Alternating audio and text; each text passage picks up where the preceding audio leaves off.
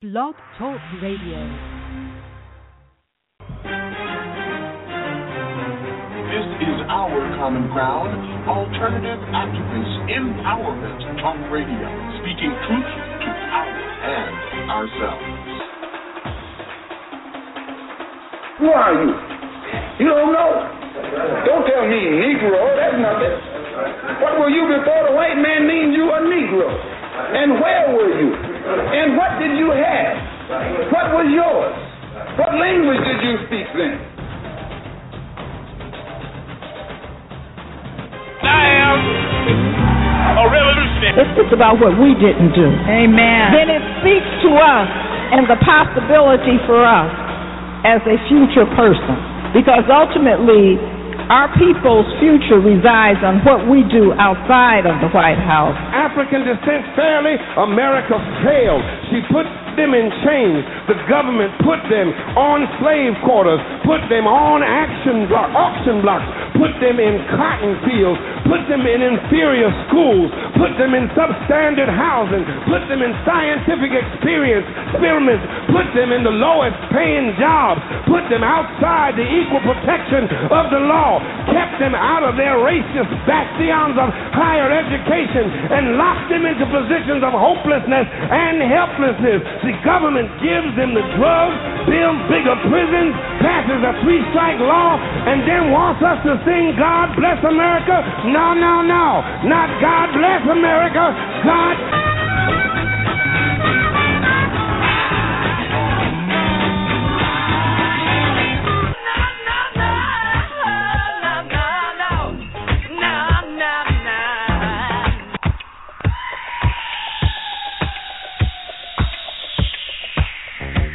Our Common Ground with Janice Graham. Our common ground, speaking truth to power and ourselves.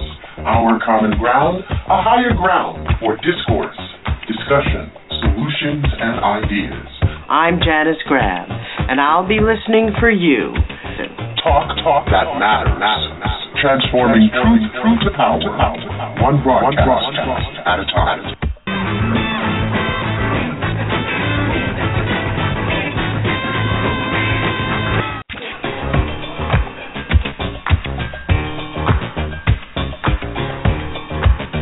And now to Our Common Ground with Janice Graham. And good evening to you here at Our Common Ground. Thank you so much for joining us. Uh, I hope that you are well.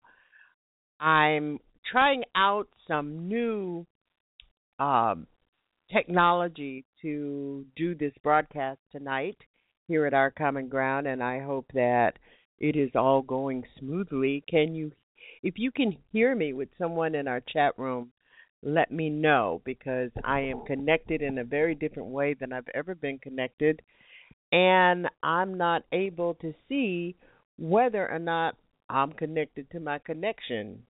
I hope somebody can understand uh, that. How are you? We hope that you have had a good week um, and that you uh, have been looking at all of the things going on in and around the nation, and we're going to try and help you take a look at some of those things which are directly infused in being black in America and how black identity and racial identity impacts our thinking about uh, some of these events. Tonight, Weekend of Resistance, Souls on Fire in Ferguson, Missouri. Four days of uh, demonstrations over the police killing of the unarmed teenager Michael Brown. It's continuing for um, a third night, day today ahead of a national uh, this weekend. This is actually the second day of the National Weekend of Action. Um, and uh, organizers have invited the Brown family to take part. Dr. Cornel West and actor Harry Belafonte are also among those who have been attending today, and we hope that you have been able to to just um, uh, get as much information and to support this effort. Uh, those celebrities that I mentioned um, in this weekend um, events, which include a mass march and a planned act of civil disobedience, they'll be joined by local activists who've been calling for the arrest of police officer Darren Wilson, who killed Mike Brown, for the appointment of a special prosecutor in the case and firing of the Ferguson Police Chief Thomas Jackson. And uh, we're we want to speak with you about this organizing, about these protests, and how you feel about them. Um, there are some people who are involved for this uh, three-day uh, protest. Tef Poe, a St. Louis rap- rapper and activist Tory Russell, an organizer with Hands Up United, and Ashley Yates of Millennial Activists United. And the message that they are all sending to the system is that they're not going to stop and that we are resilient. Um, so, as we turn to Ferguson, we have to begin to ask some questions about what this resistance weekend, this Ferguson October means. And we we need to get as a community as a people we need to get intimate to get this fixed. And we want to talk to you about that tonight. Because at some point we have got to explain to our children what we have been doing. We have got to ourselves why we have not done this and and I'm going to be pretty rough here tonight at our common ground because uh, one of the things I want to say to you is that we have got to fix this. We have got to ask ourselves who are we as parents? Who are we as taxpayers? Who are we as black people who have to continue to watch not only the continuing deterioration of our economic, our cultural, and our spiritual wealth. That we have not built the platform from which our children should be inspired for their future. And that's what we're going to do here at our common ground. And our number is 347 838 9852. And I hope that you will join us in this conversation. Um, the we usually start the program by bearing some truth, and the truth is that Darren Wilson continues to be free without charges, and he is missing that there have been some strange goings on and some real talk about Ebola in the homeland.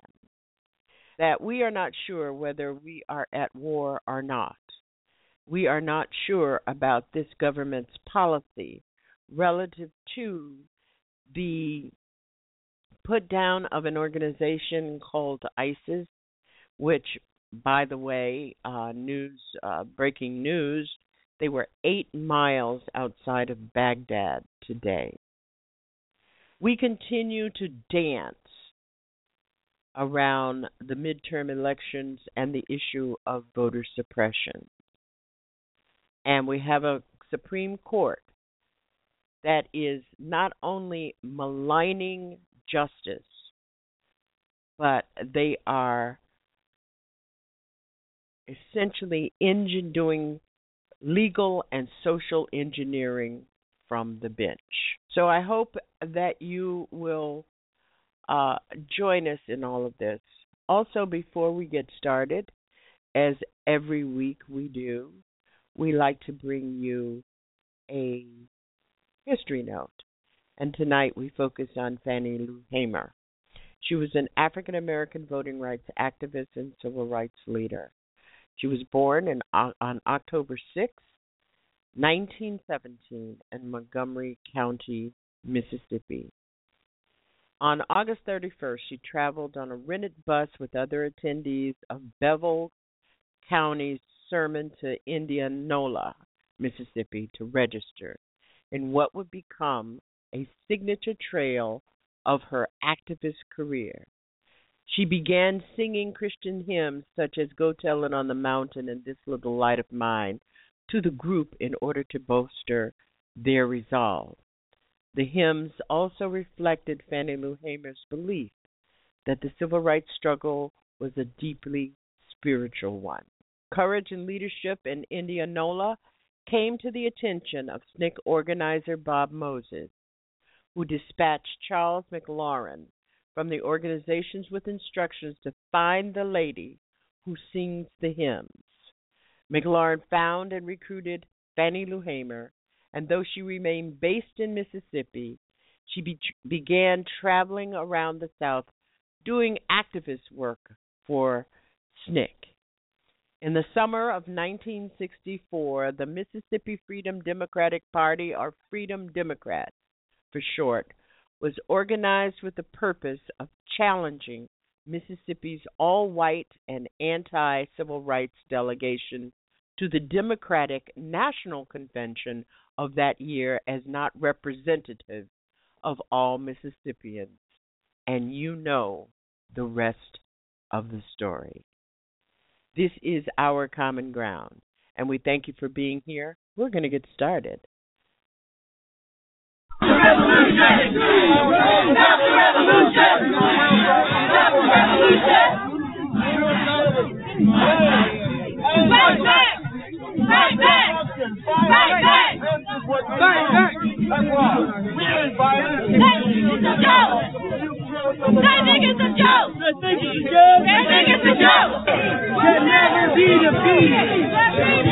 United. Ah!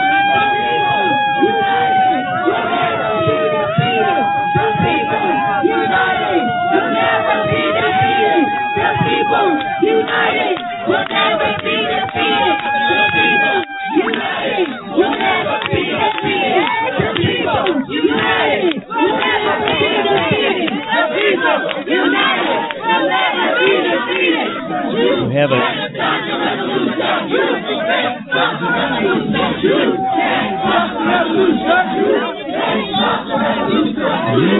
You're listening to Our Common Ground with Janice Graham, transforming truth to power, one broadcast at a time. And now, Janice Graham. All we want to do is be free. All we want to do is be free. And we thank you for being with us.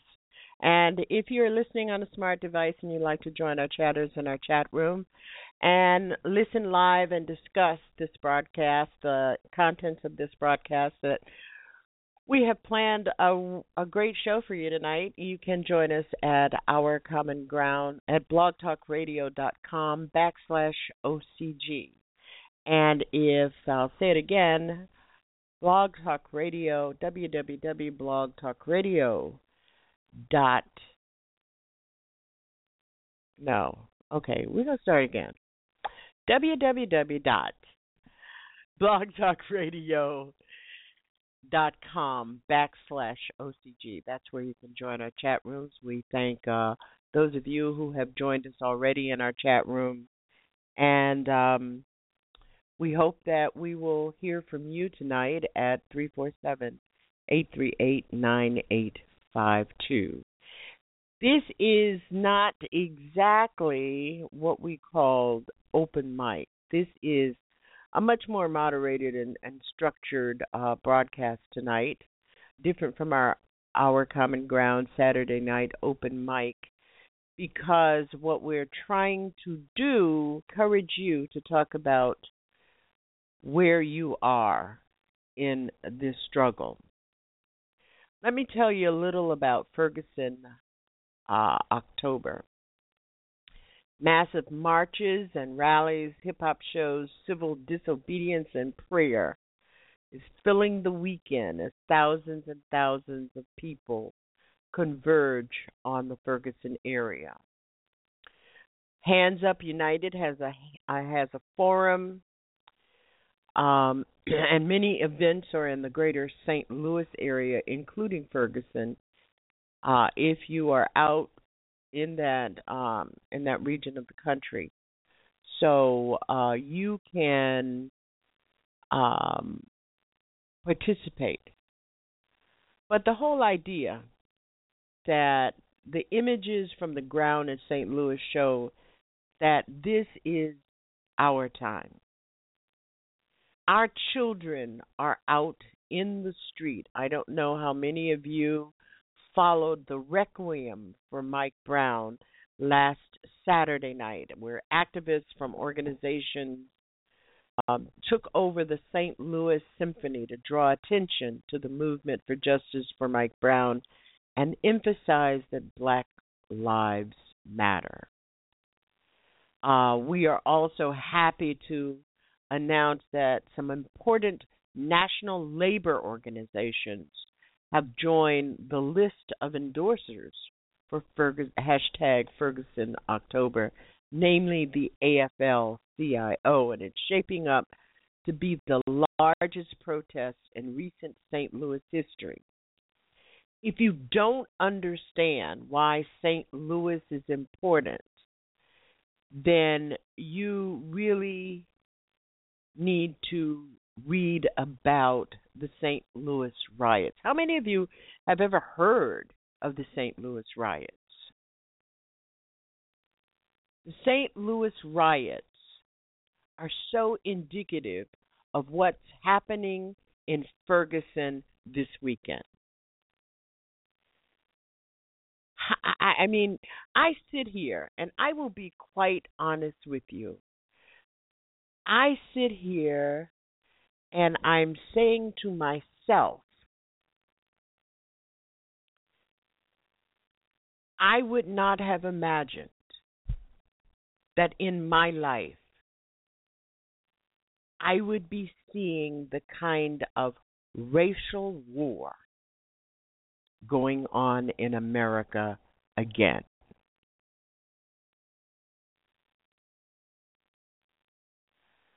So so if you really want to understand the significance of the place that we find ourselves as a country, as a nation, as a people, you have to understand our history. And we came into this weekend with tensions in and around Ferguson continuing to rise two nights after an off duty white police officer shot and killed a black teenager who police say had shot at the officer first. His name is Vonderrit Myers. He was 18 years old. His family and friends insist that he did not have a gun and that he was murdered by an overzealous officer who assumed wrongdoing because he was black. Incident raises concerns that the added anger over Myers' death with the suspicious and not so uh, not so trusting citizenry of Ferguson and St. Louis, coupled with the death of John Crawford, the murder of Eric Gardner, and the iconic images of Oscar Grant and and Trayvon Martin. We are and so what I'm asking you tonight is to come close. You all you all come on come on a little closer. Come on, uh, move your chairs. Move it move it close to the computer. Because I want to ask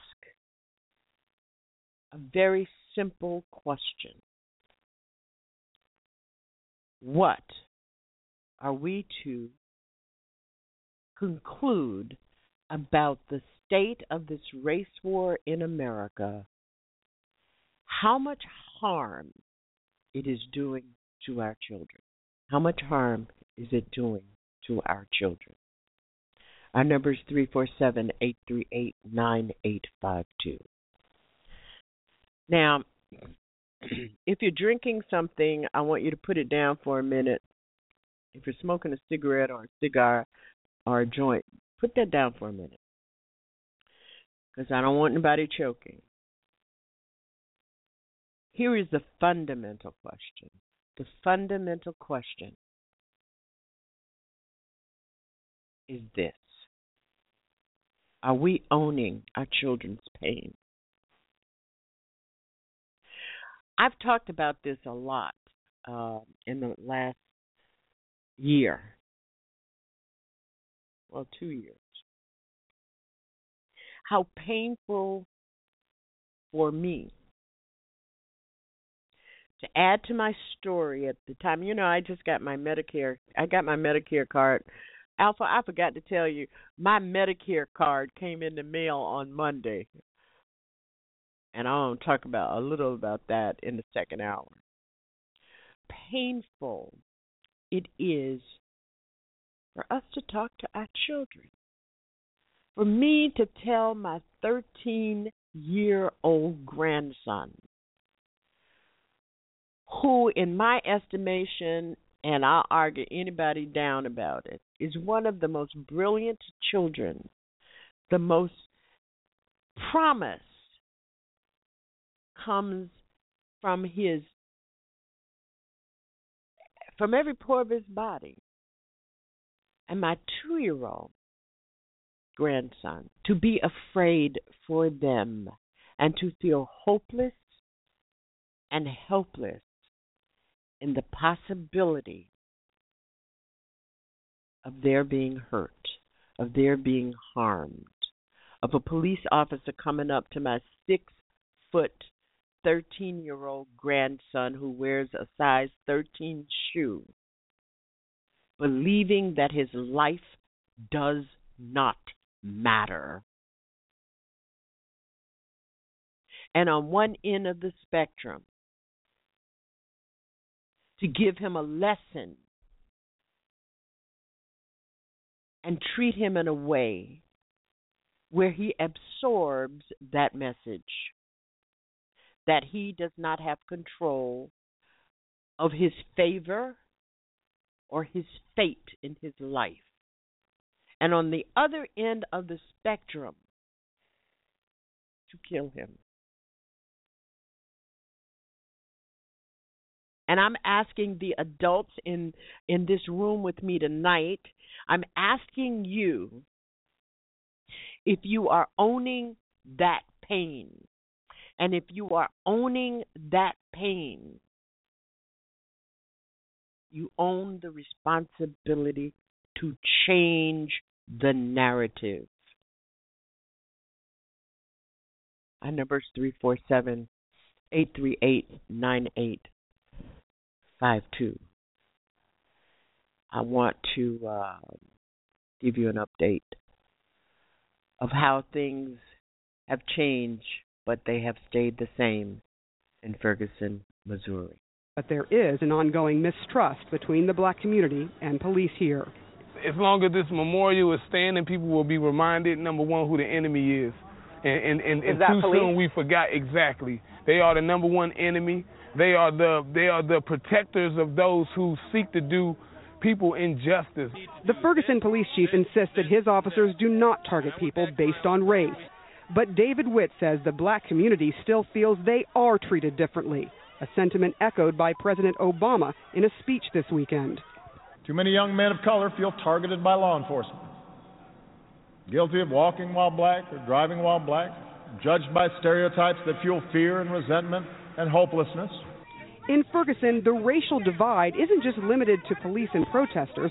Residents say they feel it between one another. What are you experiencing now?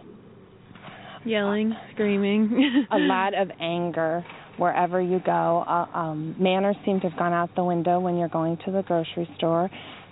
and it could be on both sides of the fence.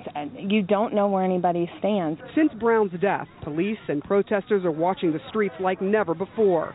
Not long after the Michael Brown shooting, police here began wearing body cameras. In fact, the officer who was shot during a patrol at the community center was wearing one, but police say he didn't turn it on. And that just heightens mistrust here. Now, it isn't just police wearing cameras, but citizens are donning them too, both trying to protect themselves in the eyes of the law with indisputable proof. And tomorrow there's going to be another town hall meeting here, this time between people here in the community and the leaders, where they can ask any question they want. We have talked to the mayor. The mayor is saying that he hopes that they are working towards a better Ferguson. The Department of Justice is mediating that. Wolf? All right, Sarah, thanks very much. Sarah Sidner in Ferguson. Let's dig deeper right now. Joining us, John Gaskin of the NAACP and our CNN law enforcement analyst, Tom Fuentes, former assistant director of the FBI. John, how long are these protests going to continue? You know, you have a community that is very upset, that does not trust local law enforcement, that feels the local leadership there is incompetent. You've got a police chief that has really an irreparable uh, relationship with the community. I believe the protests will remain until Darren Wilson, uh, until they see justice. Uh, and people want answers. There is a very large level and amount of distrust. And, and so, as we saw this weekend, people are on edge. I feel as though we're almost working with borrowed time. Uh, tensions are very high, and so people want answers, and they want them now. The attempted apology by the chief of police was probably a mistake, and in the way it was presented, and hiring a PR firm to put it out made it look insincere all by itself. But I think that the fact that these protests are going on in such a strong way so long after the event, and we're not going to have a result of the Missouri grand jury for a long time. We're not going to have the results of the federal investigation for even a longer time, and I don't see an end in this uh, anytime. Well, when I heard about it, I was re- very concerned because one thing that the NAACP and everyone in the community should know is that all life matters. Whether it's black or white, it doesn't matter. All life is valuable. And so we don't want anyone to get hurt. But, you know, the police chief Chief Belmar said that he doesn't feel as though it is, was in relation to uh, the protest, and it may not have been. But the fact of the matter is, you have policemen that are on edge. They're probably very, you know, very agitated, uh, watching really every move. But you know, you have a community that is really outraged that the steps that we've been encouraging, they're not even taking. The officer who was shot, his camera wasn't on. Uh, they're not wearing their name badges, and it's my understanding that the policemen are still wearing uh, the the bands that say "I am Darren Wilson," which the Department of Justice has asked them uh, to stop wearing. So it, it, you know, people are wondering why protesters are remaining angry, but it appears to almost be no progress. I'm letting you know that it ain't no gun they make that can kill my soul. Oh no. Say, all we wanna do is take the chains off. All we wanna do is take the chains off. All we wanna do is be free. All we wanna do is be free. And as Al J or J, somebody J, I don't know his name. Okay, I admit it. I don't know his name. But I love this song, Free, by Jay. Well, and he's saying, he's talking to, that is our children out on the street. And all week, the St. Louis police were preparing for a busy weekend. As these organizers plan more protests, our children demonstrations and gathering throughout the city. The entire department is in uniform, every detective, every desk person. So they're available to go out into the field.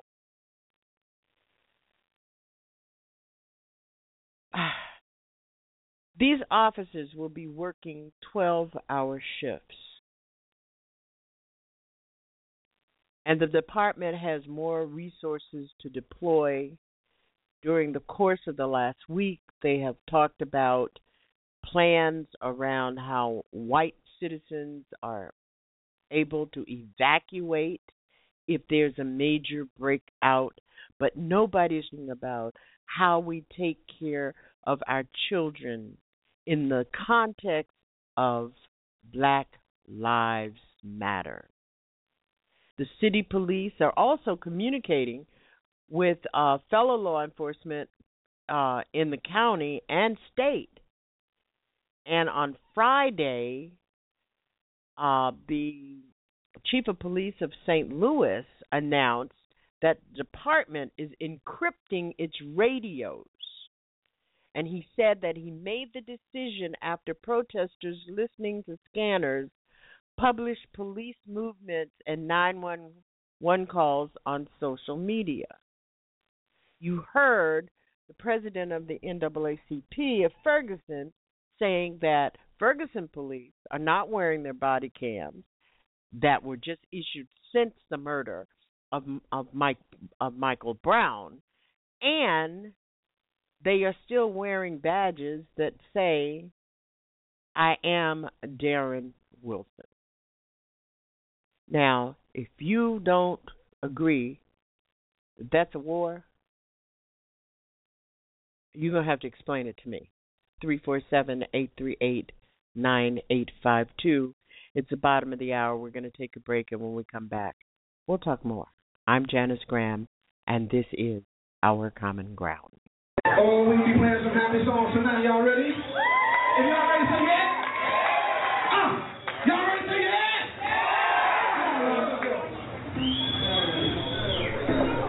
This is Our Common Ground at Blog Talk Radio, speaking truth to power and ourselves.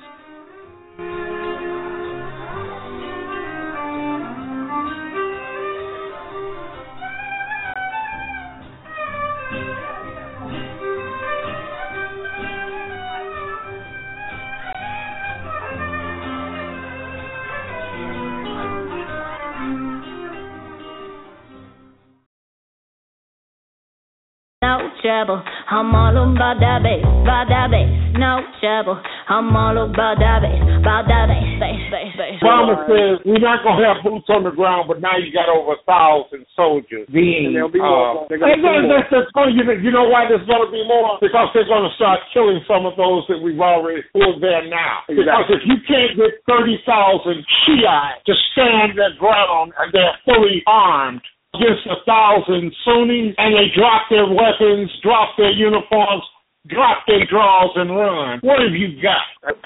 Because you know I'm all about that bass, about that bass, no trouble. I'm all about that bass, about that bass, no trouble. I'm all about that bass, about that bass, no trouble. I'm all about that bass, about that bass. The Alpha Show. The Alpha Show, Fridays, 10 p.m. Just damn. Advanced political pushback talk radio on TruthWorks Network. The Alpha returns on TruthWorks Network October 24th. He's gone fishing, but he'll be back every Friday. He's all about politics. 10 p.m. TruthWorks Network.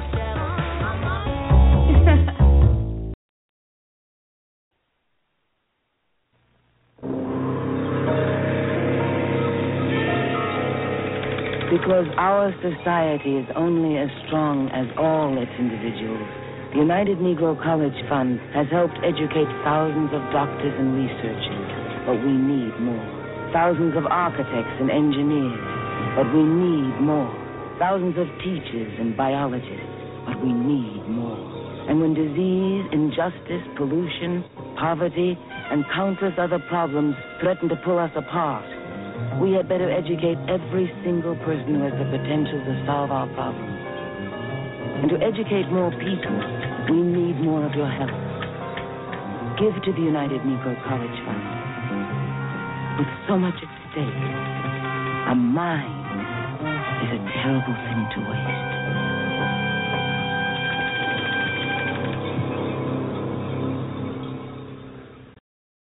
Hi, this is Janice Graham of Our Common Ground. Join me on Saturdays for brunch at the I Declare brunch with India Declare. Saturday morning brunch, 11 a.m. Real, raw, and right now. Live on Blog Talk Radio. To the I Declare Show. Real Raw Right Now Talk Media. I declare it. India Declare. Real, raw, and right now.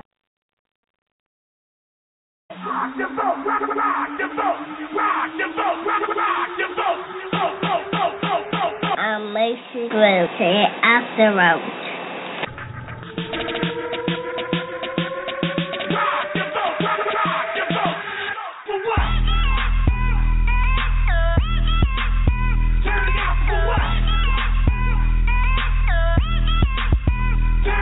I'm Miles Graham. Turn out the vote for Al Future. For Al Future. For Al Future. Future.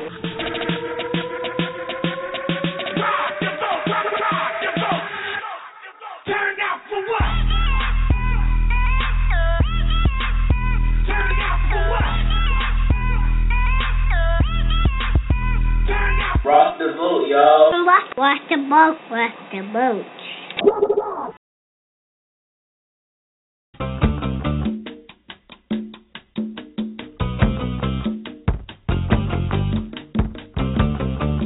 Transforming truth to power, one broadcast at a time. And now back to Janice.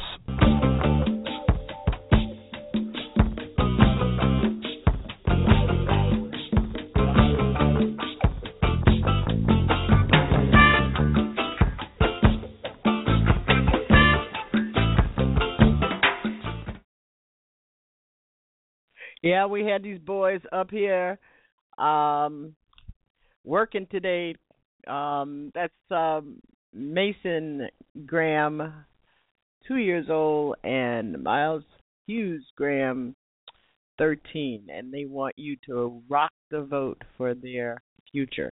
How many of you are really doing something about organizing uh in your community around getting the vote out? I mean, what kind of activists are you? Uh, obviously, all of us can't be in Ferguson, but the but the the bottom line, the the real the real deal is that we're all in Ferguson.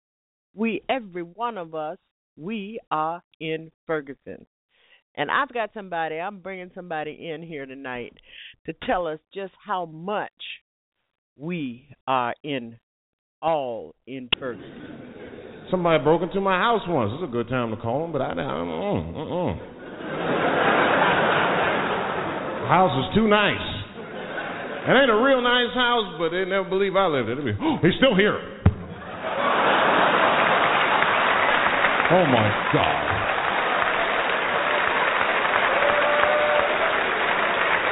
Open and shut case, Johnson. I saw this once before when I was a rookie. Apparently, this nigger broke in and hung up pictures of his family everywhere.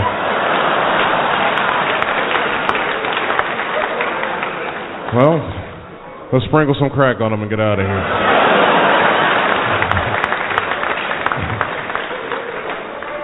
Oh, you know, that's that, that's that whole brutality thing. It's, see, that's common knowledge now. There was a time when only minorities really knew about that. I'm not going to say white people didn't believe us, but you were a little skeptical. You were a little skeptical. I mean, I don't blame you. And then Newsweek printed it, he knew it was true. And then the Newsweek white was like, oh my God. Honey, did you see this? Apparently, the police have been beating up Negroes like hotcakes. It's in the May issue. I mean, really, how could you know, though? How could anyone else know? You know. I mean, you, maybe you should have seen something a little suspicious. Don't you think it was like a little suspicious? Just a little suspicious. Every dead black person the police find has crack sprinkled on them. I mean, come on, man. Come on, man. Who gets shot and sprinkles crack on themselves? Nobody would do that. Bam! Oh, oh. You're listening to Our Common Ground with Janice Graham. Countering the narrative. Our Common Ground, transforming truth to power, one broadcast at a time. Empowering Black America to achieve itself.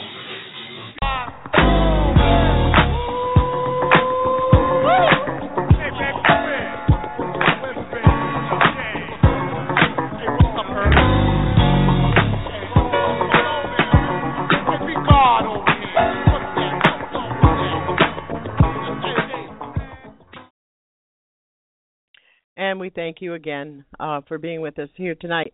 You know, uh, you can say what you want to say about Dave Chappelle, but there's a certain burden. I mean, uh, for truth tellers. And he is by far one of the most prolific truth tellers. And I, I think that his talent, the core of his talent, is right in the fact that he says it when he is thinking it through. The rest of us wait until we read it in a newspaper or read it on a blog or somebody else says. You know, it's really funny because you know I I do a lot of stuff around this broadcast on Facebook, and for those of you who are listening, make sure that you like us on Facebook. It's Our Common Ground with Janice Graham, and and and and and we wait until someone affirms what we are thinking. It took the death of Oscar Grant and Sean Bell, uh, the death of Eric Gardner, for us to see it with our our, our lying eyes. Um, it took the death of Mike Brown, who laid. You know, the thing is that you can sit there, put your put your drink down so you won't spew it all over the screen. You can sit there and think that you are somehow distant from this problem and think that your children are somehow disconnected because they go to charter school or they go to private school or they go to whatever school and they go to Jack and Jill and they go to the whatever whatever program and and you take them to this place and you chauffeur them to that place. But when they get there you are not there. When the school calls the police and you are not there. So i'm thinking that you need to we need to be owning our children's fears and owning our children's pain so that we can prepare them because this is this, this is what we know we know black males in recent years were at a far greater risk of being shot dead by police than their white counterparts 21 times greater and this is an analysis of federally collected data on fatal police shootings. Who wants to deny it? I'll give you the number. The number is three four seven eight three eight nine eight five two. If we're going to talk, if we're going to, if we're really going to get through this, we're going to have to do something that is different, and that is that we have got to own our pain, our shame, our responsibility as citizens in our own community. I, I don't know, and I know I'm jumping all over the place, but that's okay. You can still call me whatever is on your mind. And um, our number is three four seven eight three eight nine eight five two because all of it is connected. I don't know how many of you. I I don't normally watch the Oprah, the OWN television uh, network, um, life lessons and fix my life, Iyanla. I, I think some of that, uh, so much of that is so much pop culture that it moves us away. It moves me away. I'm gonna stop talking about the us's and the theys.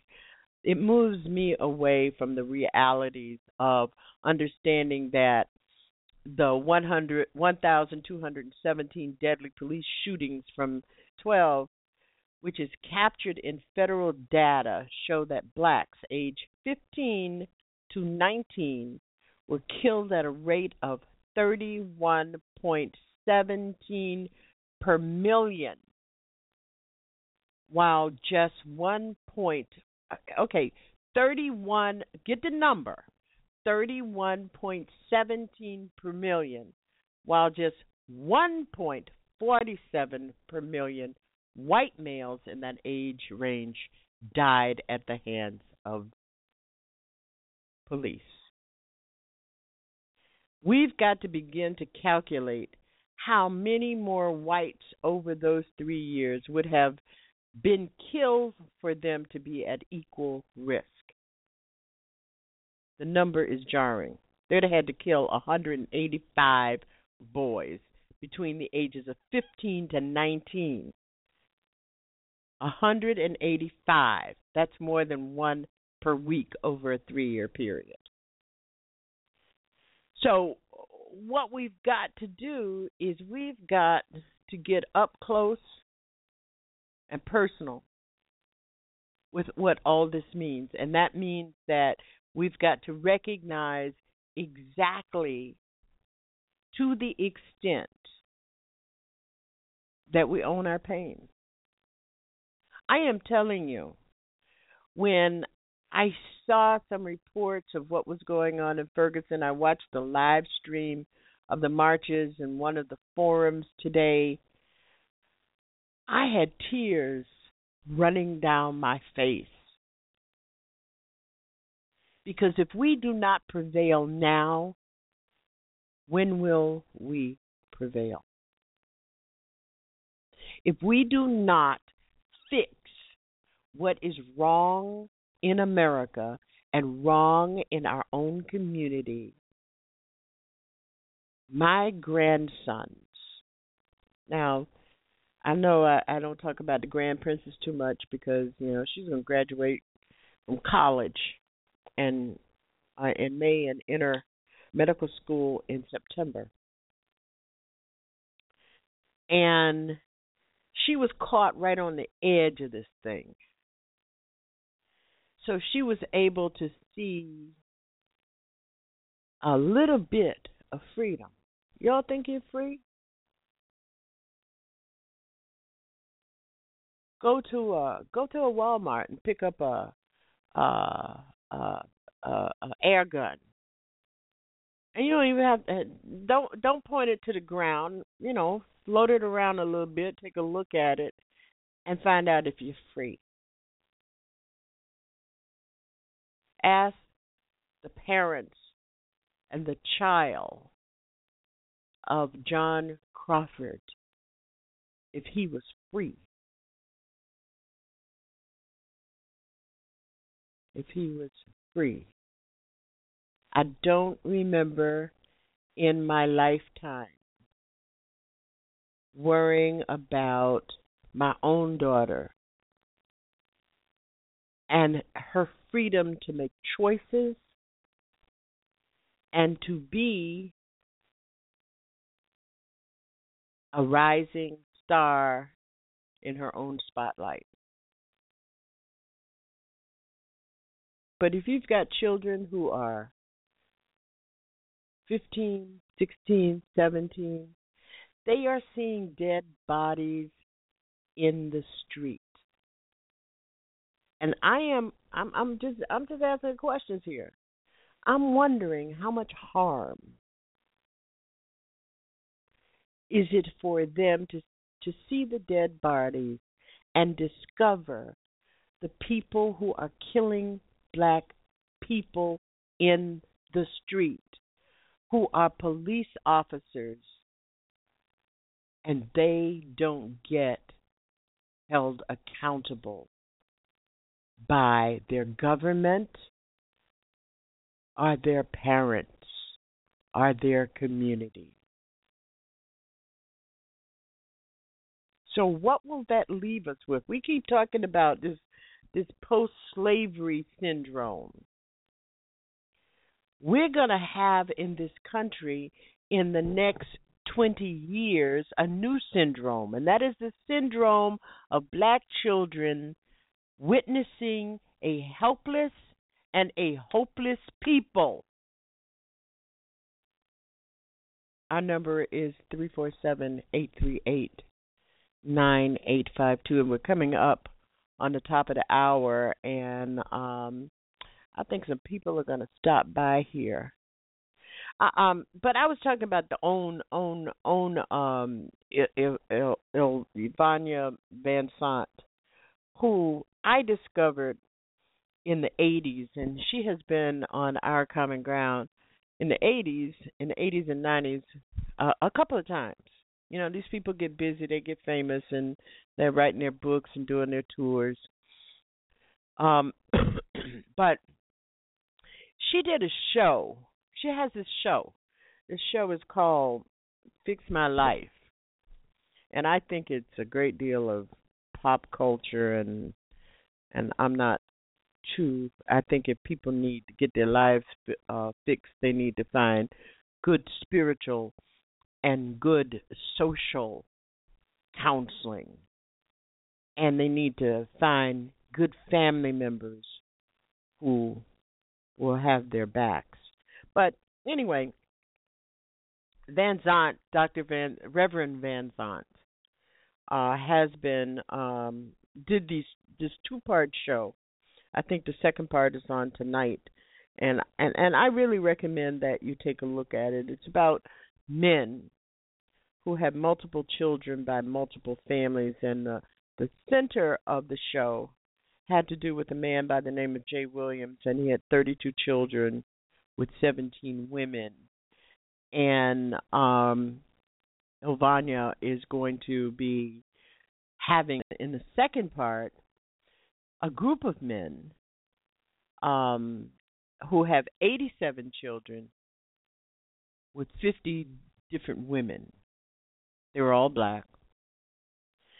And um, one of her guests in the, in the part that I saw was bringing up the theory of um, another Our Common Ground voice, Dr. Na'im Akbar, talking about what is manhood. So, um, one of the questions, one of the things that Dr. Na'im Akbar modeled was he said that you are a male in one part of your life. You are men are men are um have a different stages to get to manhood. And I was thinking about that and thinking about it in terms of individual members of our community. And I think that we can get stuck between um, our childhood and our adulthood. In childhood, we have the luxury of talking about making fun of, looking at, and walking away from our responsibilities to our community and to our people. But in adulthood, we don't have that responsibility. And sometimes we get stuck in the middle of childhood and adulthood as members of our community. What do I mean by that? You might be saying, "Well, what is Janice talking about?" Janice is talking. This is what I'm trying to say. I'm trying to say that we cannot abandon our children to educational systems where we have either not interjected our voices, or we have lost our voice, or, or we have no voice at all. That we cannot look around in our neighborhoods and allow our children to see that we neglect, we allow government services to underestimate us and think that we are powerful people. I think that our leadership model for our children as they watch Michael Brown's body bleed out for four and a half hours on the ground in the street and not be harmed unless we can demonstrate to our children that we are powerful P2 will be lost between childhood and adulthood. One of the things that I'm talking about tonight in this owning your children's pain is looking back, accept identifying, accepting and doing penance that we have made.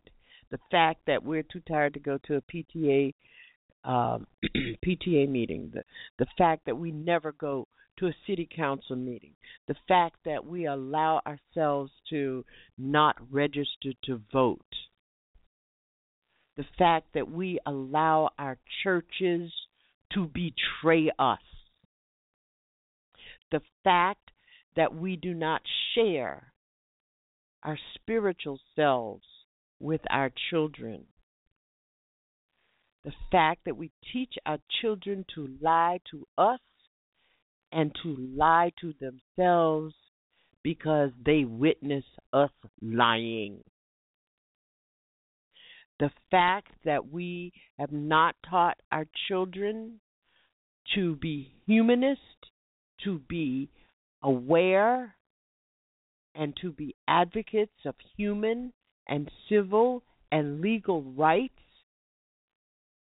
that means that we are caught and lost between childhood and adulthood. I listened um, last week, one of my uh, staff members who is Orthodox Jew, Jewish, uh, and he and his wife recently, their baby is less than two weeks old. And um, I asked him about the naming ceremony. They don't name the baby until the baby is ready to be circumcised. They have the rituals are rich, the rituals are treasured and valued. And I listened to him as he talked about a discussion that he had with his grandfather, his father, and his mother about what this child will be named and why. And he not only talked about his Jewish heritage, his Jewish history, his Jewish religion, he talked about the world in which this child has arrived. One of his greatest concerns is about the connection that this child will have with the state of Israel because he is Jewish. It is a he. He will be a leader in their synagogue, in their religious community. And he did not want to taint that leadership. Now, we're talking about a baby that's less than two weeks old. He did not want to take that leadership role or distort it by what is happening in the state of Israel. And I'm just throwing it out there to you. How many of us have given that kind of thought to the leaders that we want our children to be? We already made a lot of the mistakes, and we have generations, two and three generations of college graduates, scholars, uh, academicians, uh, professional people, what what we might categorize as very successful people in our community, our children, my daughter included, and maybe one of the things that we neglected to do is to help them define success, to help them prioritize achievement, to insist that they have accountability, leadership, and ownership of their history and their community. I'm Janice Graham, and I'll take your take your calls. Uh, let's see. 404, you're on the air. I respect you. Thank you for your call. Hello, Janice. 404. Hello, how are Hello, you? Janice. I'm all right. How are you doing? Um, I'm doing. You know, I'm kind of. I'm kind of victorious on on the right side, and kind of sad on the left side. Oh, okay. I can understand that. I think that you uh, your topics are This is Doc. apropos. Doc, is that you? This is me. I'm so glad to hear from you. How are you, my brother? I'm doing very well. I'm, we have recovered from my operations, and uh, I'm, I'm back on my good foot, getting getting there. Got on the good foot. It's so good to hear from you. It's so good Yeah. to hear from you. I'm beginning Yeah, to. I um hmm Go ahead. this is a this is a great this is a great weekend. Our children are rising up and saying we won't stop until we find justice. And on the other hand, that we have to do this again. I mean, you and I, we know that this is this is not the first time. Oh no, absolutely not. And it's been it's going to be repeated again un until we make some substantive changes. Uh, and we're going to have to do it uh, for for them. Those of us who uh, have the means and are still around, um, because the youth are are you know I mean that's they are they are us, you know, and um, mm-hmm. like you were saying about the schools. Uh, we send our children to these schools, and we know that these schools are a pipeline to prison. Uh, you know, most schools uh, are be, be are taught by white middle class uh, um, women, and uh, who are so distant from our values and from our history and from us, don't know us. We have to, you know, so we have to teach our children ourselves. If it requires us to pull them out to the point to uh, some of these schools that uh, have uh, put them in, uh, you know, these classes that uh, uh, have demeaned them, have labeled them as being this or being that. Uh, if before it gets to that point, and if it gets to that point, if if it's all possible, get your children out of those schools and and and homes, Mhm. you know, Mhm. and and and teach them. You know, God has given us talents, and uh, you know, just like in the the parables in the Bible, to where um, if you don't if you don't use your talents and you and you, and you bury them, uh, shame on you. You know, and so all of us have gifts and talents and blessings and things that we can do to try and improve the road uh, that our children are going to have to go down. Um, take our talents and, and, and improve that. You know, just like the road has Yeah. been uh, paved for us. Well, one of the I- the things that we we've got to do, one of the things we've got to do is we've got to connect the hook up again. We've we've we've got to decide that if the schools aren't working for us, let's build our own schools. For instance, Yes. there is no Mhm. reason in places where there is a, an HBCU that we couldn't have an independent school for black children. Doc Don, you have heard me talk about this over and over and over.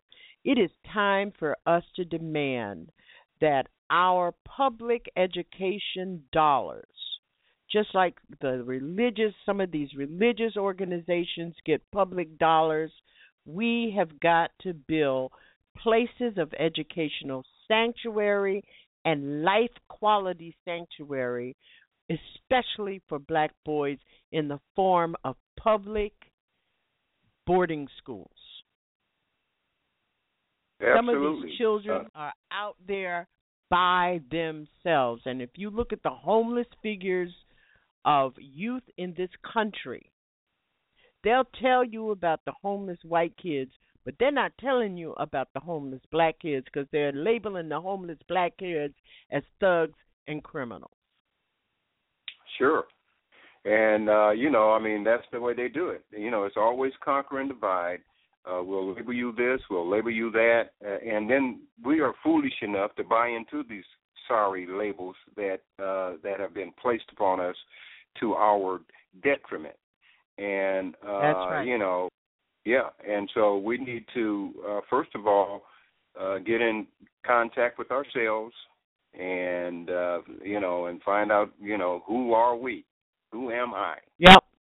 Yep. And, you know, I'm and, I'm and what- really I'm starting to push. I'm starting to push. When that Medicare card came in on Monday, I'm starting to push my agenda as as as aggressively as an activist that I can. I went to my first uh Black Lawyers Association meeting last week Good. in years because they weren't doing Yeah. anything. And I was Mhm. saying to them, you need to have an academy for black children in high school that is teaching them civics, teaching them um, the law, and helping them to understand how they need to behave with these police, thugs, and gangsters that's on the street with guns. And if you're not doing that, you're not doing anything. You're Doc, right, it's Janet. so good to hear from you. It, it's really so good to hear from you.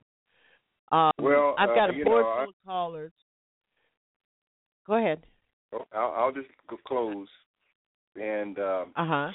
uh, let you get to the callers, but I just want to emphasize that you know we need to uh, those of us who have the means uh, to uh, pass on our knowledge and our talents, develop our own uh, programs and business Mhm. opportunities, and uh, do right. them you know ourselves. We can't rely on government. Government's not going to be the uh, the the, the uh, hope for our children. Uh, it's going to be Yep. us, and we need to develop, uh, right. you know, uh, our own right. uh, means of employment and uh, of, of education.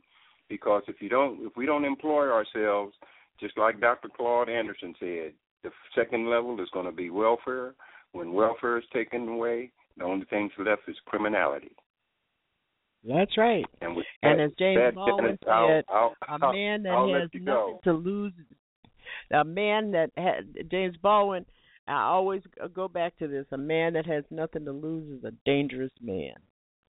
That's right, and I just want to commend you, Janice, uh, for your you and on all of your family in India for your perseverance and for everything you do. I know you're well studied, uh, you're well experienced, and uh, I see your work, uh, you know, in places uh, that you'd be surprised uh, on some of Mm. these uh, scholars scholars sites where you have commented and where you have been and uh, so you you're you're touching lives and you're and you're doing things and with TruthWorks, uh, you know it's it's appreciated and it's needed. Continue, and uh, I'll say good night. I'll be listening on this uh, phone. Well, and thank you, and Godspeed to you, and great uh, for your recovery. And it's so good to have you back in the fold. Well, thank you very much. We need Janet. your voice. And thank Well, you. Thank you. Doc Bye-bye. Don, having um, uh, been a loyal listener and supporter for many years, and we're so glad to have him. Don is a self-made man all the way through law school. Um, a valuable resource in this country. 979, you're on the air. I respect you. Thank you for your call. Uh, yes, ma'am. It's Tommy Curry. Oh, Dr. Tommy J. Curry, thank you for your call. What's up? Yes, ma'am. No, I think you know. I think as Weekend of always you're on point. Yes, ma'am. Uh, I think you're on point as always. You know, it's, it's hard to disagree with you, about anything really. I know Uh, I'm I'm preaching to the choir. but you know, I think you know I've, I've been looking at this. You know, with this young, this other brother that got shot with the sand, sandwich, brother Meyer. Um, you know, it's very difficult. You know, despite you know all the things that we talk about, all the things I write about, it's very difficult to kind of make sense of what's going on in this country right now. Um, we know we know what's happening because history's told us, and shown us this before. We've seen black men get lynched. We've seen uh, young black males be be killed. We've seen what the effect of that. You know, if we think back even to you know to the play of Rachel, right, uh, Grimke's play, that what lynching does to black families. You know, in terms of poverty, in terms of you know making black people and black communities fearful of political resistance.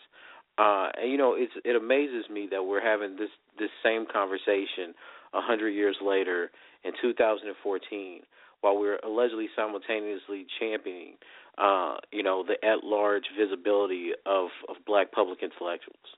So on the one hand, we have poor young black men who are being killed in the streets that are taking the burden that are being the ones executed and the conversation pieces for black public intellectuals to have something to talk to the American audience about. While on the other hand, you have black communities in outrage and the, and, and and and fighting against a police a militarized police state while you have a bunch of black bourgeois people sitting from above observing them and pretending that they somehow empathize with their struggle. Uh, and I say that to say that you know I've looked at some of these commentaries, uh, I've looked at the, co- the the coverage that we're getting all through NB, MSNBC, et cetera, and it disappoints me. And the reason it disappoints me is because it seems to be the case that no matter how many young black men die, they still will not be accounted for as being part of the core and at the center of what black civil rights needs to talk about we still don't understand young black males as being a major part of how we politically, economically, and and and just socially define the black community. We want to split everyone up into political categories. We want to play identity politics, and we don't stop for one moment to ask the question: Where does the labor come from? Where does the political organization come from? Is I, I mean, are we really in a world right now where we believe that we'll say the state can go ahead and kill people, and then we'll stand up to the state that just shot a whole bunch of people? I mean, what kind of political strategies are we coming up with here? I see people talking. I see people talking about people on the ground level and how great that organization is. But I, what are, what's our strategy in terms of how we're going to deal with a militarized state? What difference does intersectionality and fancy words like deconstruction mean when people are being slaughtered? If life is not the prerequisite for thinking, then I don't know how we're supposed to deal with all these dead bodies that seem to keep mounting up and all these white police that seem to be hiding behind justifiable homicides when they're shooting at young black men. And it, it, it becomes worrisome because even though we talk about things like the, the school to prison pipeline, even though we talk about incarceration, even though we talk about police brutality and racial profiling, we seem to have a failure to grasp the complexities involved with the kind of genocidal logics that have been continuing to affect black people and black communities. They've been targeted to black men, but they affect black communities, black children, black women.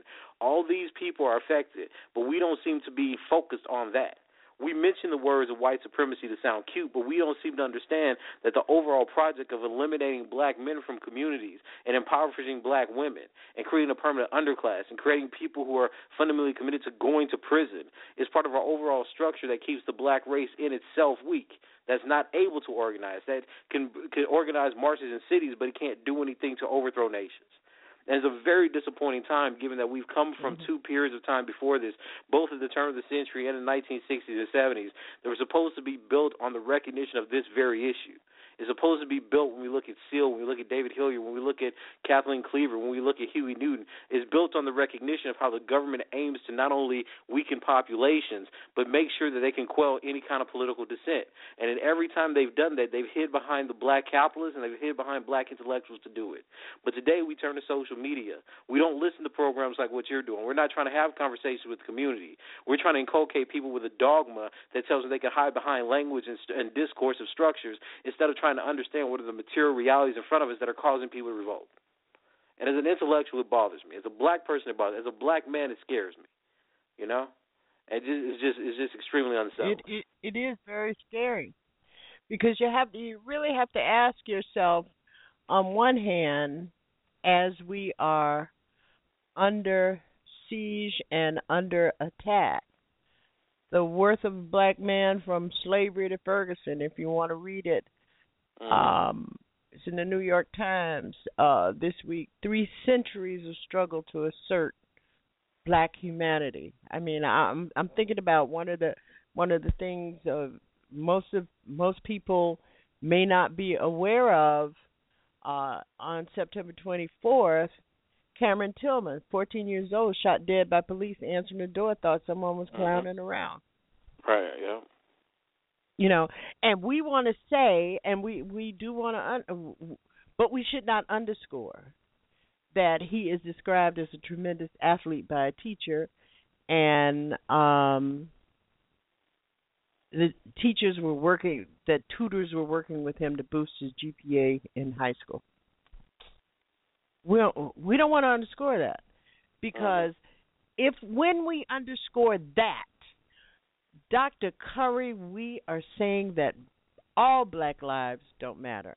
And that's Mhm. the key to what's happening in our media because they want to treasure some black lives and not other black lives. I've been Oh, on Twitter all evening fussing uh fussing with somebody who's trying to tell me that t- tell me about um the young man that was killed um this week uh in St. Louis hmm what is the difference between he had a pack of cigarillas in his hand or he had a sandwich in his hand? Whether he was riding a bicycle or walking on the sidewalk. There is no difference. And we've got to get real about whether or not this is a question dr dr curry do black lives matter Yeah, well, unfortunately, unfortunately, I don't. I don't think they do. And I think, and here's the here's the problem I found with it. Is you know I've been following that hashtag for a while, and the people whose lives don't matter seem to seem to be reinterpreted and imagined by people who use their lives or the the worthless of their lives to get attention from other people. So we know that poor black communities suffer from violence, poverty, domestic abuse, murder, homicide. We know that this affects our communities. They're isolated politically and economically. But those people don't get attention. What what gets attention are the people who say, I'm speaking for those people. And we don't even question the message. We don't question what's lost in, in, in translation, so to speak. And that's a very scary thing because Mhm. many of the ways that we utilize the death of black men, black men particularly, but black people in general, is is to perpetuate and propagate certain other people's careers and their own agendas. And that's a very scary thing because when you think about the people who benefit from talking about black death, right, is never the people who are most affected by black death. Right? We're not we're not asking, we're not here's Yeah. a great example. The people in Ferguson, right? And I said this before when we talked about this. The people in Ferguson have a lot to worry about because as soon as those cameras turn off, you get exactly what you got today or the other day, right? You get another black man shot just for carrying a sandwich, and the police make something up. What what do we have in place to protect that Mhm. community? What are we doing to uplift people in that community specifically? Are we giving them degrees? Are we making sure they're going through law school? Are we putting lawyers on the front for? Are we are we paying for those defenses? uh, uh, Hands down. Like where's the national movement for that? Because I've seen a lot of people say, "Well, I went down Mhm. there and now I'm tweeting about it. And now I'm on MSNBC. Or I'm writing on this or that or Huffington Post, etc., saying this was my experience in Ferguson." But I don't see people from that community getting that same type of visibility. Only the people that people have chosen to represent them. And coming from a poor place in the South, I can Mhm. tell you right now that the people who are being killed, right, the people, those, those dead bodies, the, the fear that those families are, are not the same type of fear that people that are thousands of miles away just tweeting about it feel about it. And that's fundamentally different. Mhm, that's something that mhm. we haven't addressed as, and black, if we a black and if community. we sh- and if we if you had caught my comments earlier, I've been talking about this whole notion of that all so many of us, too many of us, black people, we haven't made amends with our neglect, oh, absolutely. and we haven't owned that with our children. hmm um, and we're stuck between childhood and adulthood as a community. That when we begin to own our children's pain, when we take it to the, pol- I mean, I, I don't know if I mentioned to everybody that my daughter is organizing in Boston an or a thing uh, a program for uh, mothers to Mhm. take their children in groups from neighborhoods to the police precinct and say, "See these children? They got somebody who got something for you if you come after them." I mean, that's my words. My Well, daughter course, doesn't talk like that.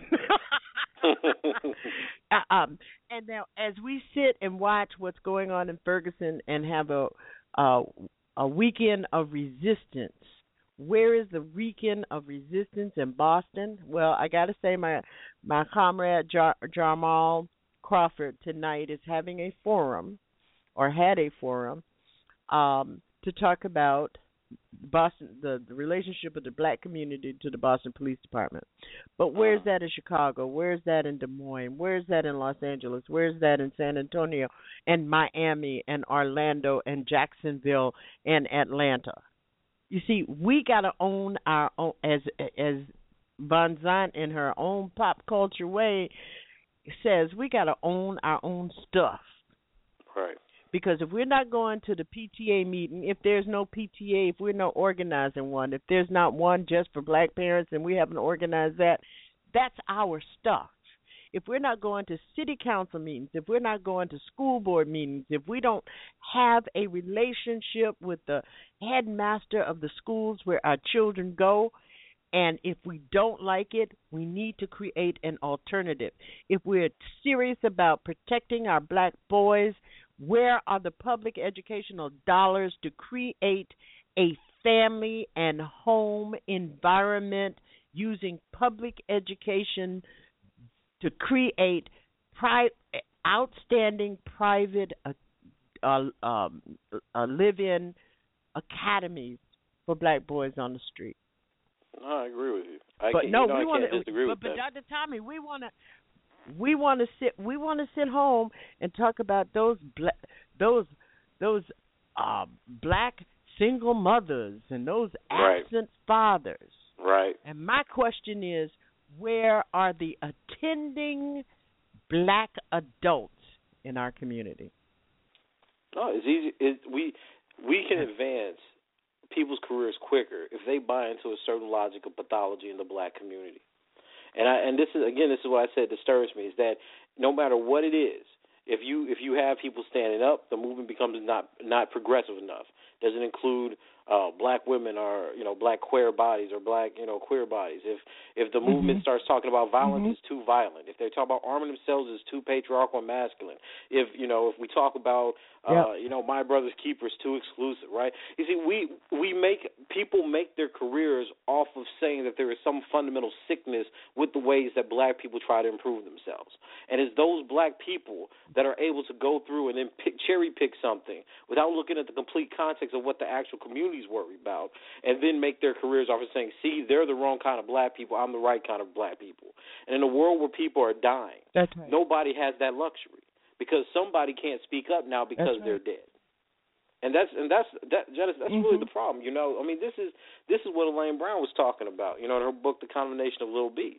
She said that, you know, the problem is that we see racism purely as an exclusive thing, whereas black people that no longer can get that can't get access to white goals or white resources and white people thereby deeming them inferior. But she said the new racism is a specific way that the black people, specifically black capitalists and black intellectuals, become entrapped within the myth of the black male as a super predator.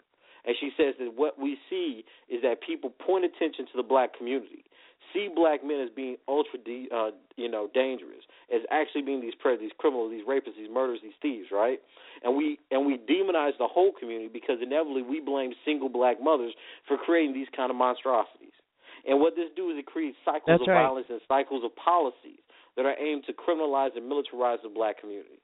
And you see Ferguson is just one of the latest examples of that book. She wrote that a decade ago. But see, we don't we don't take those That's- types that's- of analysis and do anything right. with them. We don't take and we don't and we don't That's right. support and this is what pisses me off. We don't support radical black talk radio that's trying to actually speak to the community because we don't really want to educate the community. What we want to do is create intellectual idols where people follow us and like us instead of people who are trying to mobilize and educate people so that lawyers, doctors, social workers, etc., could try to address some of these pathologies in the community. That's right. And we need to disconnect from the stuff that ain't working for us. Absolutely. Absolutely. Hey, Tommy J. Curry, thank you so much for your call. Yes, ma'am. I really appreciate it, brother. Um, and um, I want you to check out uh, Fix My Life thing with uh, Van Sant because she does some wonderful thing with some brothers. I mean, I saw that. Yeah. but yeah, the I problem post. is, is always a problem. You know, the, the problem is to isolate the stuff. But next week's show is going to be just about that Yes, because ma'am, I'll do that. one of the things you'll note in every one of those men, the, the 87 children with 50 women, the man with 32 children and seven from 17 women. Those men were traumatized and hurt, neglected, and had no voice as children. Yes, You're ma'am. listening to Our Common Ground. Thank you, Dr. Curry. Appreciate and send it. that baby to me. You know the one, the one I picked out. yes, ma'am. Yes, ma'am. Stay with us. You're listening to Our Common Ground. That was Dr. Tommy J. Curry. We heard from Doc Don. We're so glad to hear from both of them. We're going to take a break. 916, I know you're there. 111, I know you're there. 773, I know you're there. When we come back, we're going to be talking with you. You are presumed innocent until you are proven guilty. Police don't sniff shit. They done figured out they can kill your ass today and come up with a story for the news tomorrow. They done figured that shit out. They done got so good they can show us the truth and we can see the truth with our own eyes and then they can lie to us at the same time and confuse us about the truth we just saw with our own eyes. Okay.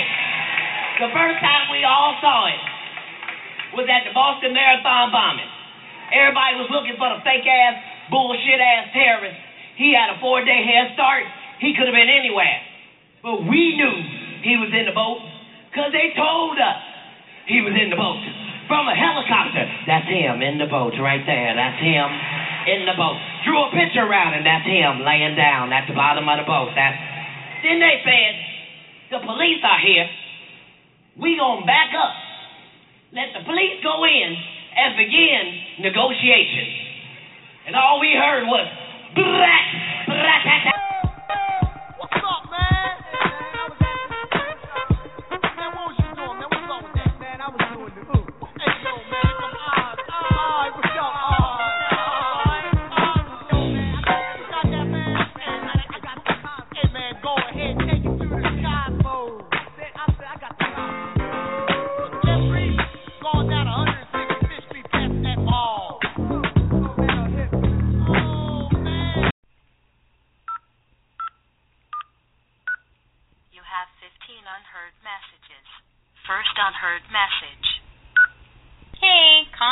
where you are, who you're with, and what you're up to.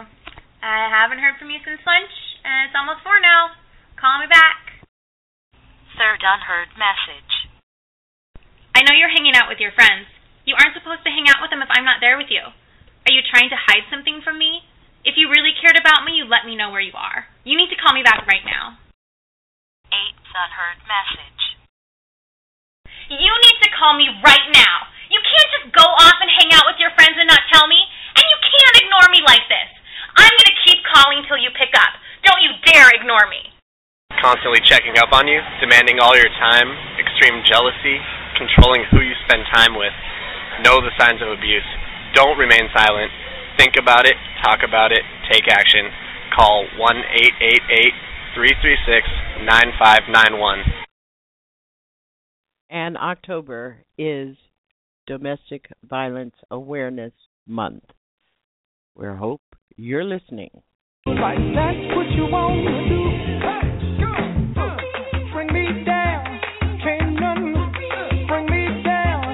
The love is too high to bring me down.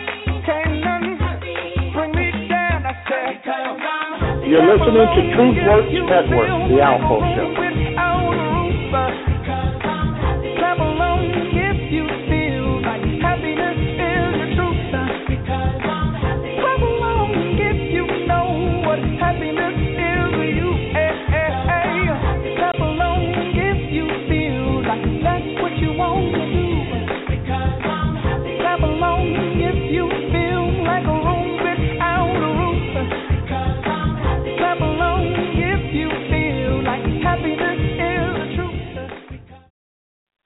Alpha will be returning on the Alpha Show October 24th. Just damn. Uh, thank you for being with us here tonight at Our Common Ground. This is where we place value on Black truth. Let me see it. Make every minute worth it, baby. This for Ursha, baby. Watch this. I.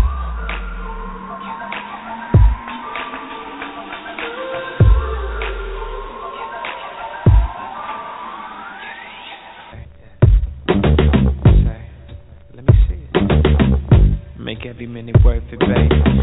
This for Ursha, baby. Watch this. I thank you for joining us on Saturday night open mic at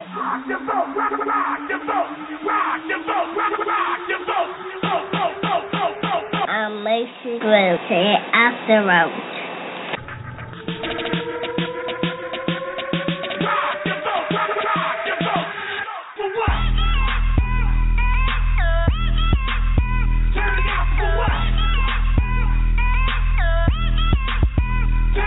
I'm Miles Graham. Turn out the vote for Alf Butcher. For Alf Butcher.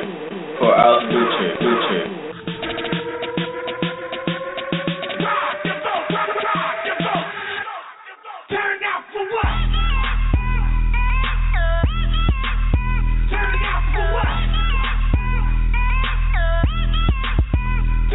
Rock the vote, y'all. Watch, watch the boat. Watch the boat. And we hope that you will rock the vote. November 4th, 2014, the most important election in the history of this country. We're going to go to our phones. This is our common ground, and we hope that you will join us. Our number is 347 838 9852 916. You've been holding for a very long time, and I really appreciate you doing that. I respect you. Thank you so much. Hi, Janice. This is your Facebook friend, Monica. Hey, Monica. Good to hear from you. I'm so sorry you had to wait so long. We've got Oh, a board no. full of calls. That's okay.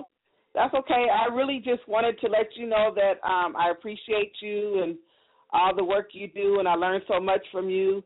Um, you know about all the various communities in this country of ours, and um, on your topic, uh, I really want to resonate with. Uh, I think you said his name was Dr. Don. The, Don uh, from Oklahoma. Don. Yes. Um, really, I think that uh, you know the solution to a lot of our problems is within using our own resources. I, I've said this on Facebook many times that if every professional black person donated time once a month to their schools, um, that we can help to solve some of the problems that we have and you know help the children in our communities. Um, they need to see you know positive role models and um, you know there's an absence of it. I've been working in the schools for many years as a volunteer, and you know there's just an absence of our people at at the various meetings, starting with the site council. You know, um, I don't really go much for the PTA, but uh, I do think it's important the site council because that's where the budgetary, where how the money is spent, how you determine the money is spent at the site council, and then the city Mhm. the city council meetings. You know, I think we need to put pressure on them about you know jobs for our youth.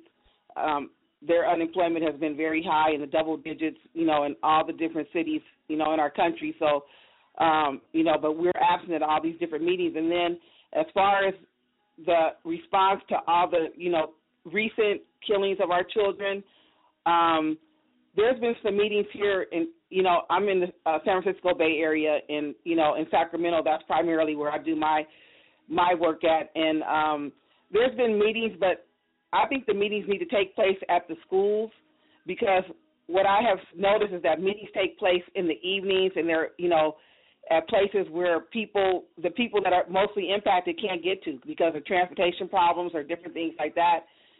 So it hasn't been effective.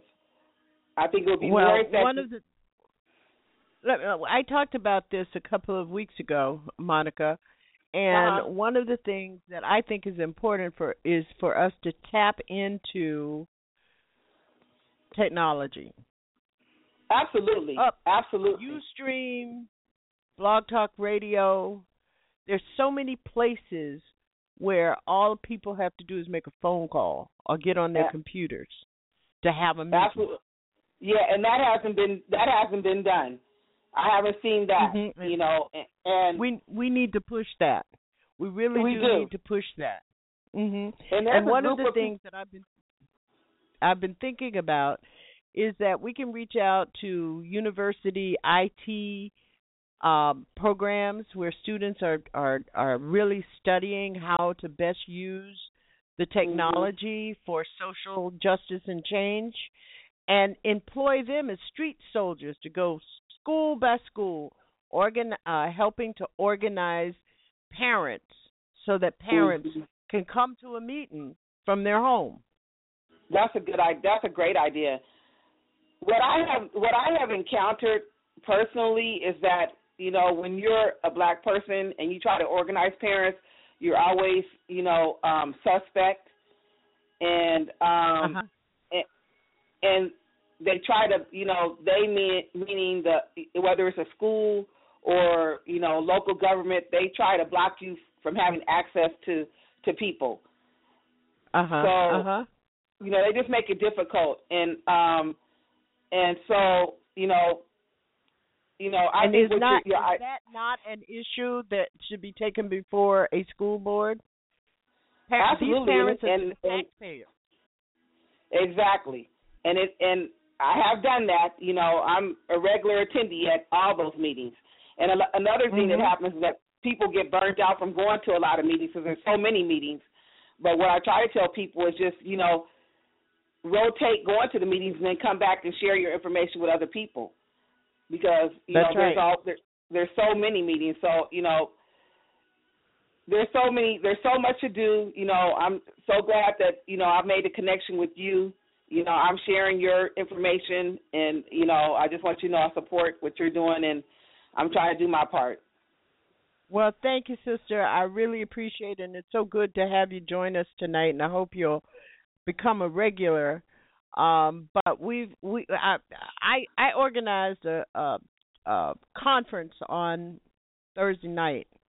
Uh, Mhm. India Declare, who's in our chat room, was one of the attendees and the host of all of our network programs, and uh, some other advisors, trusted advisors, to talk about how we move forward with this with with this medium, with this talk radio stuff, because we're we've got a lot of competing interests, uh, and one of Mhm. the things that makes talk radio is callers, and so we are working as hard as we can to look at ways in which we can continue to build our listenership, our support, and I really appreciate your support.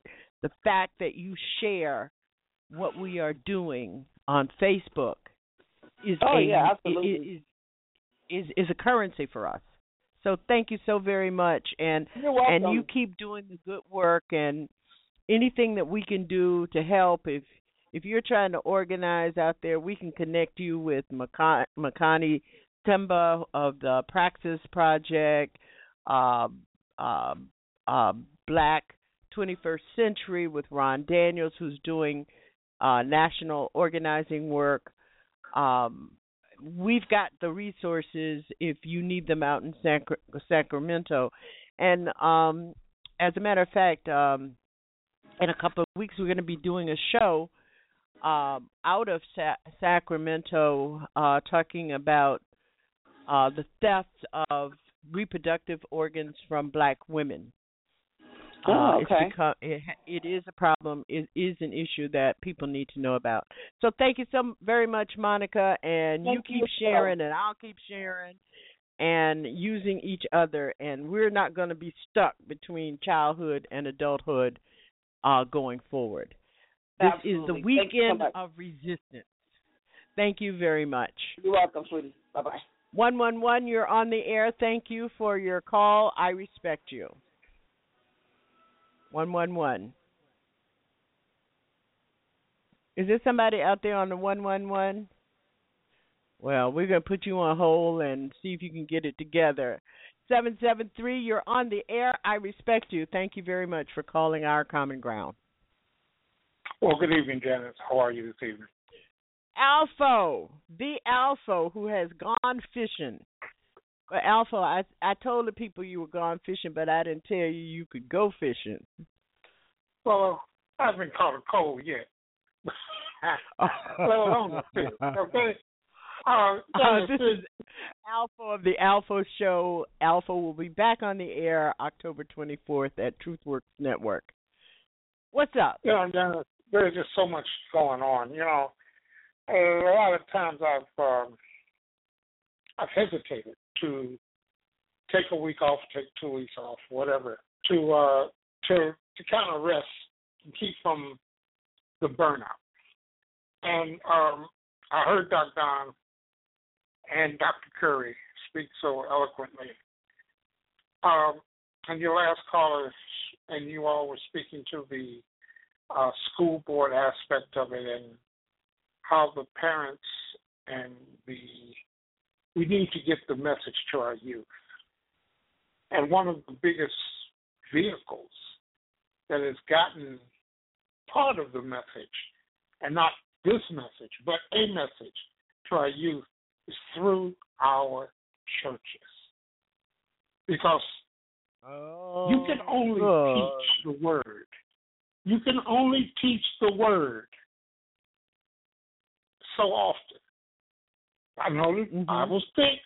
You can come up with a story. You can do a chapter a week, and and it'll hold you for years. But you see, we need to take a page out of something that has worked. And what has worked is the social issues that Christian evangelicals use to take over a political process. And you've had Frank Schaeffer on as your guest, and his father was one of the founders of the evangelical uh, political movement. Mm-hmm. In our in our churches, we need to find enough so-called holy men, preachers, reverends, pastors, to be Mhm. able to teach our children how to, and not just the children, but the parents. So the if the child isn't there, the parents know, because we have lost, we've lost three generations, and it's up to the the elders of these generations to re reintroduce them to their black history, Yep. reintroduce them Yep. to what has happened to them and what they have gone through. We collect two hundred and fifty million dollars a week throughout this nation in black black churches, and yet our communities are where they are. We don't teach politics. We do not allow anything other than the word to go through our churches, while the other churches are they're they're funneling and they are trafficking in political strategy.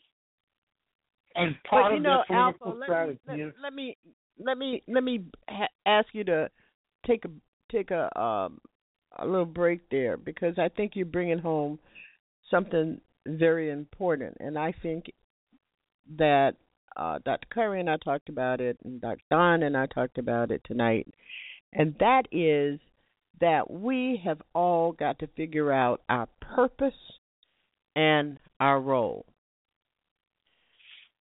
My role as a broadcaster is to pay it forward.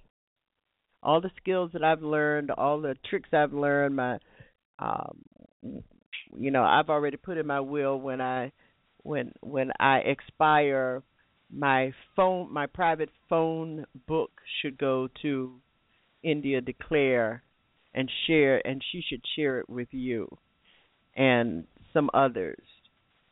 Um because it's a treasure. So we all have to pay it forward in some way. And that is a speech that I made at the uh, Boston Black Bar Association meeting the other night. I was a speaker. They they they try to get me to the meetings and so the only reason they can get way they figured they could get me to the meetings was to um invite me as a, a guest not as a guest speaker but as a member speaker.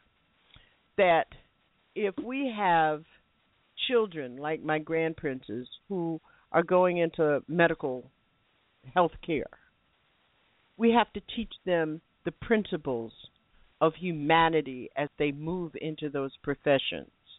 We have a responsibility as social workers in our community. And by the way, my social worker niece, uh, Kimberly Simmons, is celebrating a birthday today, and happy birthday to her. And my prayer is that as she faces the challenges before her, that she her faith and her hope will be strengthened.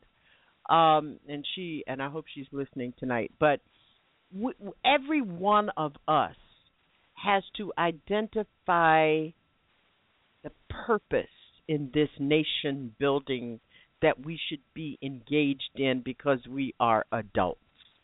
I hear you, Alpha.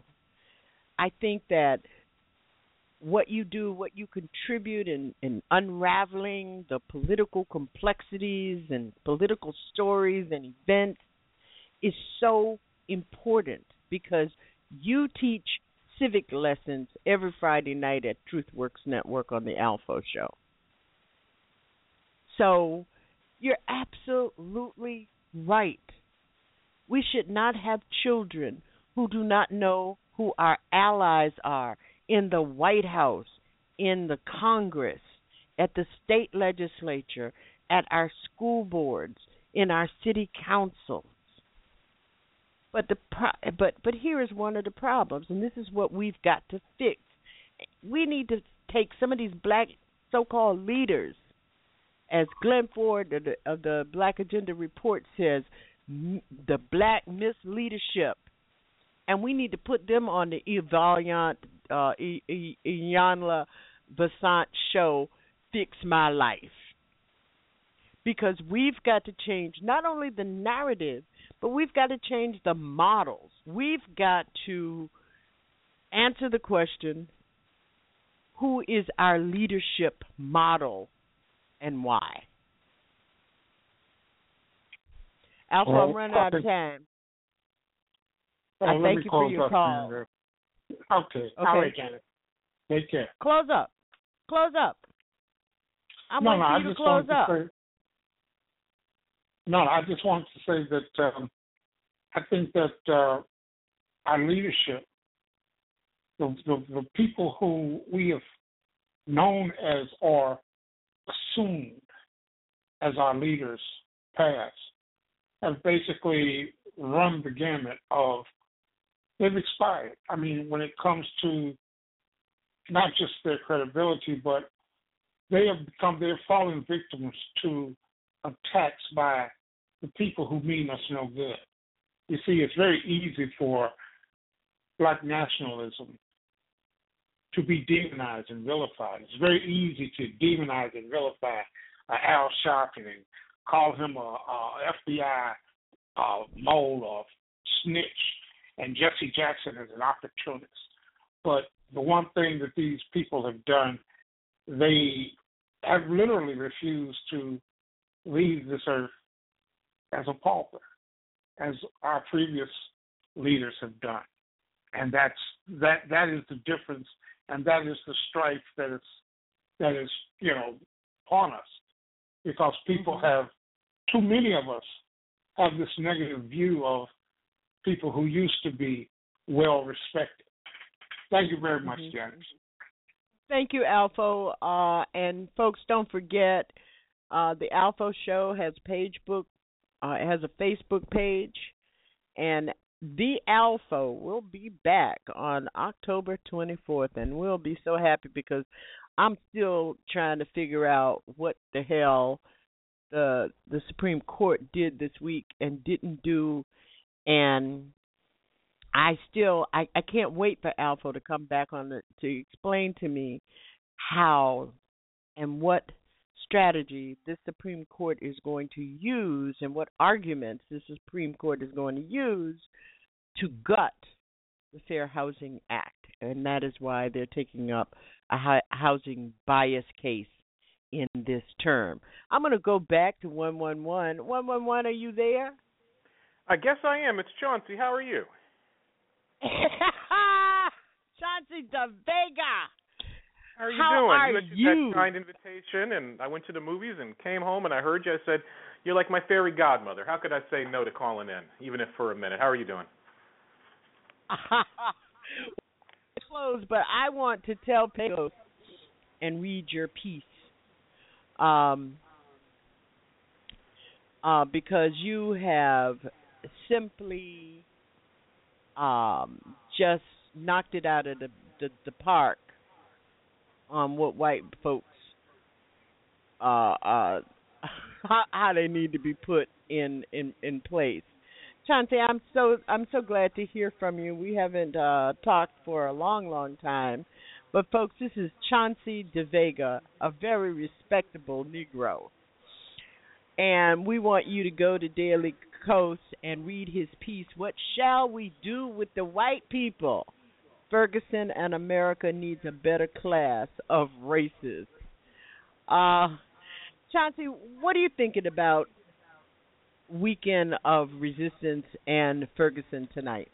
I know you went to the Well- movies, but I know you were thinking about it.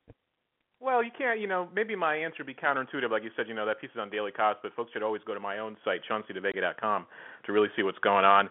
Is you have to be really careful about becoming mentally and psychically and physically exhausted. One of the ways that white supremacy works in a society, just like sexism, uh, heteronormativity, and classism, but especially white supremacy, is by trying to create a sense of exhaustion among people of color and also our allies, and in particular among black and brown people, which is why we die of heart disease at extremely high rates, which is why we have anxiety disorders, which is why we are internalized so much internal hatred with racism that sometimes you just got to unwind.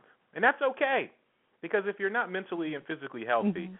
you're not going to be able to sustain yourself. And you know, I was reading about, you know, I was reading this book about African American resistance during slavery, civil rights movement, sort of things I spend my fair my free time reading about for work and so on. But one of the interesting things I keep returning to is that you have different types of resistance.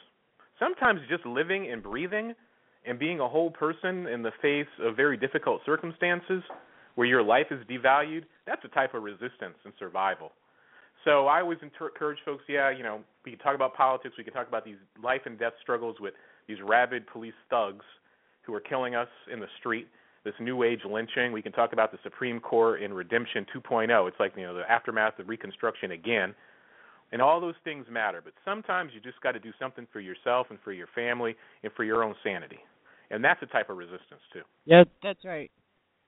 I know. I was um uh on the on after I came off the air and watched the um intrusion of social justice protests go into the St. Louis Symphony and then I watched a news report where another black man had been killed.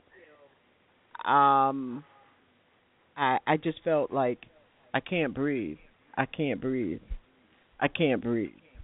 Chauncey, can you promise me you're going to join us next Saturday night? Well, we'll figure it out. If not this upcoming Saturday, the following Saturday. Well, we'll figure something out in the near future. It has been too long. We can sit down and chat and listen to your smart callers and go back and forth. Yeah. Like I said, I felt I wanted to call in. You were the first person to give me some uh, some shine, so to speak, and invite me to sit down a few years ago. And a lot has happened since then. So as I said, you know, folks, I don't know if they've been following me. I've been on Ring of Fire TV a few times, doing more radio, branching out into TV and other things. Finally, with the encouragement of folks like yourself. But like I said, I always want to pay it forward and say thanks to you. Like I said, you're my internet fairy godmother. So how could I say no? But we'll figure something out. and and you know what? Well, I always think when I see you with Pap, Pap loves you. We do- we do have a good chemistry. Negro. Yeah, we do you have do. a good chemistry. It's so, you so I'm getting a. I'm getting feedback. You're getting what? Yeah, I was going to say. So I get a Hello? thumbs up, a half thumbs up. Hello. You get a thumbs up. All right. We're only going to keep You on going always forward. get but- a thumbs up from me. Okay, and I I am well complimented by being your your internet fairy godmother, and we hope uh, that real soon uh, you're going to be with us. Absolutely. That's Chauncey DeVega, folks. Thanks, Chauncey. Uh, ChaunceyDeVega.com. And this week he wrote a piece that is an absolute must read. Uh, he hits it out of the park. White privilege and colorblind racism nurture a sense of white victimology and racial grievance mongering toward black Americans. What shall we do with the white people? You're listening to Our Common Ground, and we thank you so very much for being with us. Uh, we've only got a few minutes uh, before we hit the top of the hour, and I want to share this with you. put me in a real mental institution with real crazy people. What the? F- I might have thought I was crazy till you put me in here with the real crazy. Now I know I'm saying this. Shit. You ain't lived till you try to break up a fight with and himself. One of y'all is right. That's all I'm trying to say. I ain't trying to be in your business or nothing. Stop. Fuck, I tell jokes for a living. These got me handcuffed to a nigga who's scraping demons out his face. I'm over there like, Jesus, this is your humble servant, Lord. There's clearly been a miscommunication, Jesus. Just saying this burden is a little bit too heavy for your servant, Lord. If you could just re- remove this boulder off the back, Jesus, I really appreciate it, Lord. I'm just, I'm just saying, Jesus, uh, my cup runneth over, Lord, is what I'm saying. And, uh, thing is, I ain't even thirsty, Jesus, not a little bit. You can take this whole cup, the pitcher, the carafe, all of it, Jesus. You and that all you thinking is I can't wait to get the out of here, and ain't gonna make me stay in this son of.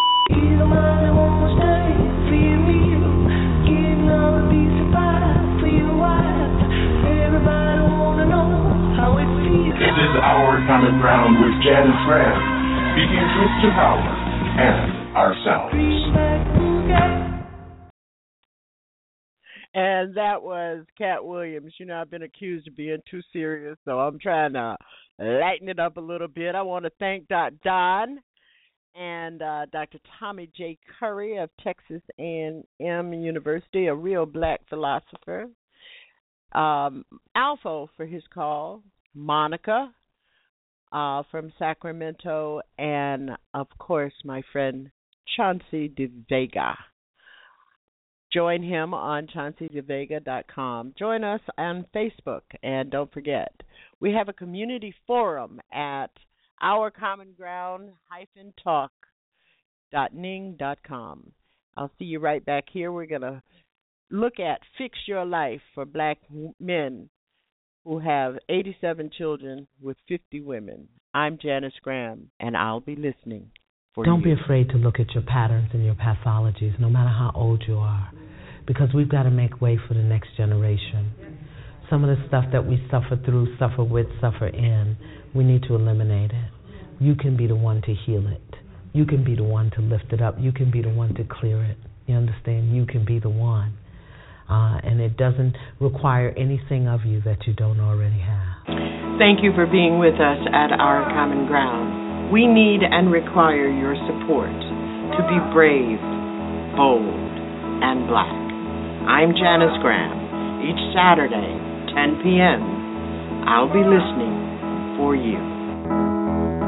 I'm letting you know that it ain't no gun they make that can kill my soul.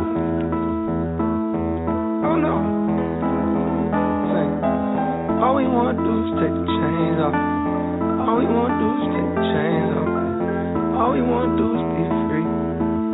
All we wanna do is be free.